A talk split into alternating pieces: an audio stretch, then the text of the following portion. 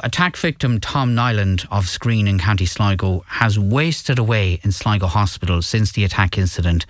That's according to his cousin Michael Walsh, who continues to visit Tom in hospital every day.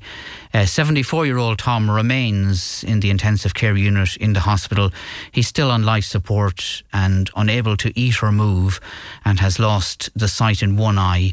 He was viciously attacked at his home last January. Three men await trial, uh, charged with assault causing serious harm and false imprisonment of him. And Michael Walsh uh, is on the line now. And at Michael, from what you're saying, it seems that there is no real improvement in Tom's condition, which itself is not really good news. Yeah, that, that's it. There's no real real improvement. You know, we look for you know the slightest thing. Uh, makes us happy. Um, but overall, like there's there's nothing really happening. There's no real progress. He's still on the life support, and he's still surviving through the the tubes and the wires, and you know he's fed he's fed through them, and he breathes through them, and as a result, you know he cannot he cannot communicate. Uh, they do put some device into this to try and help him t- to speak, but he you know he's um, he can't really speak. You know, he tries, but. Yeah, and I mean, it's it's. Yeah, yeah. I mean, you, you've you've used the expression, which is an awful expression, wasted away. But he, he has wasted away physically in hospital. Well, he has. You see, because he, he, hasn't he hasn't moved since yeah. the 18th of January. You know, he's not able to move, and the physios they they have to move and they you know they try to keep his muscles supple and so on. But um, it's it's just to stop him from completely locking up, you know. Um, he's just lying there in the bed now. They do have him out. They take him out into into the chair, um, but it's um, it's still yeah. the same thing. He just he's just sitting there staring. You know, he, he is the only the use of one eye. His other eye is is gone. Um,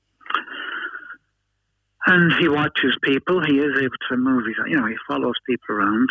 Um, he looks at me now. When when I go in to see him, um, sometimes he may kind of smile. You know, he is happy to see me, or he's happy to see somebody yeah. walking towards him. And, and, and, and he, he, he, knows you're there, Michael. You're you're you're sure of oh, that. he knows I'm there. Well, yeah. he knows he knows me. I could now. I'm not sure if he knows who I am really. He knows that this fellow called Michael visits him, um, and my sister Sandra, we visit him. Um, so his response, you know, is, is, is friendly sometimes, not all the time. Now, last night I went to see him, and there was no response whatsoever from him. He saw me, his eye, you know, he looked in my direction, and I said, you know, hello, Tom, and the usual thing. And um, but there was no expression on his face. He didn't, you know, he can, he can kind of smile, but there was nothing last night. Um, you know, he's not always like that, but like I said, his smile is. You can tell the difference between. You know, because go in, you see him so often. It's not like a big grin or anything like that. It's just we yeah. look for the smallest things, and um, we're just happy with that at the moment. You know? Yeah, sure. And, and look, he has visitors. I know uh, his friends and neighbours are good to him, but it's it's, oh, yeah. upsetting for them as well to see his condition. It is. Yeah. Yeah, most people that get in now. There's only about four or five outside of ourselves that can get in to see him, and um, you know it's not it's not easy on them either. You know, they get very upset. I'm accustomed to seeing him like that now, I suppose, at this stage, but they they find it very difficult. You know because it's ICU, you can't have people going yeah. in. You know, you can, um, can't have everybody going in. Um, so it's limited, and they have to get permission to go in and so on. The last so, time we were um, talking to you, last time we were talking to you, Michael, you were you continue to be amazed by the sheer volume of letters and cards that Tom gets. Uh, that, that's, yeah. still, that's still happening, and it's a source of comfort. Occasionally, it, it has dwindled a little bit. Like occasionally, it does happen. You know, we get mass cards.